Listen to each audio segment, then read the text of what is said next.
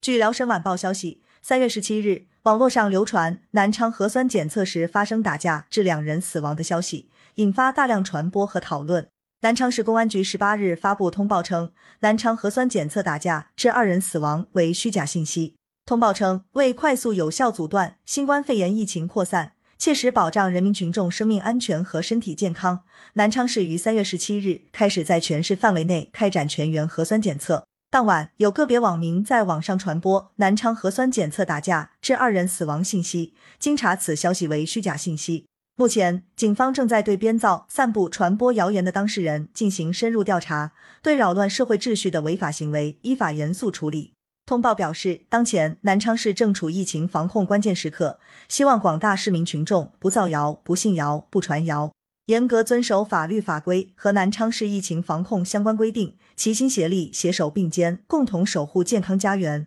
对于违反疫情防控规定的各类违法犯罪行为，南昌公安将依法严厉打击。据南昌公安微信公众号十八日最新通报，三月十七日晚，有个别网民在网上传播南昌核酸检测打架致二人死亡的谣言。经南昌警方连夜调查，张某美女，二十五岁，南昌县人；吴某国男，三十九岁，南昌市新建区人；干某女，二十三岁，南昌市青云浦区人；徐某峰男，二十八岁，南昌市西湖区人；熊某女，二十二岁。南昌市青山湖区人等五人涉嫌在网络上编造、传播、散布谣言。目前，五人已被公安机关依法处以行政拘留，案件仍在进一步侦办之中。感谢收听羊城晚报广东头条，更多资讯请关注羊城派。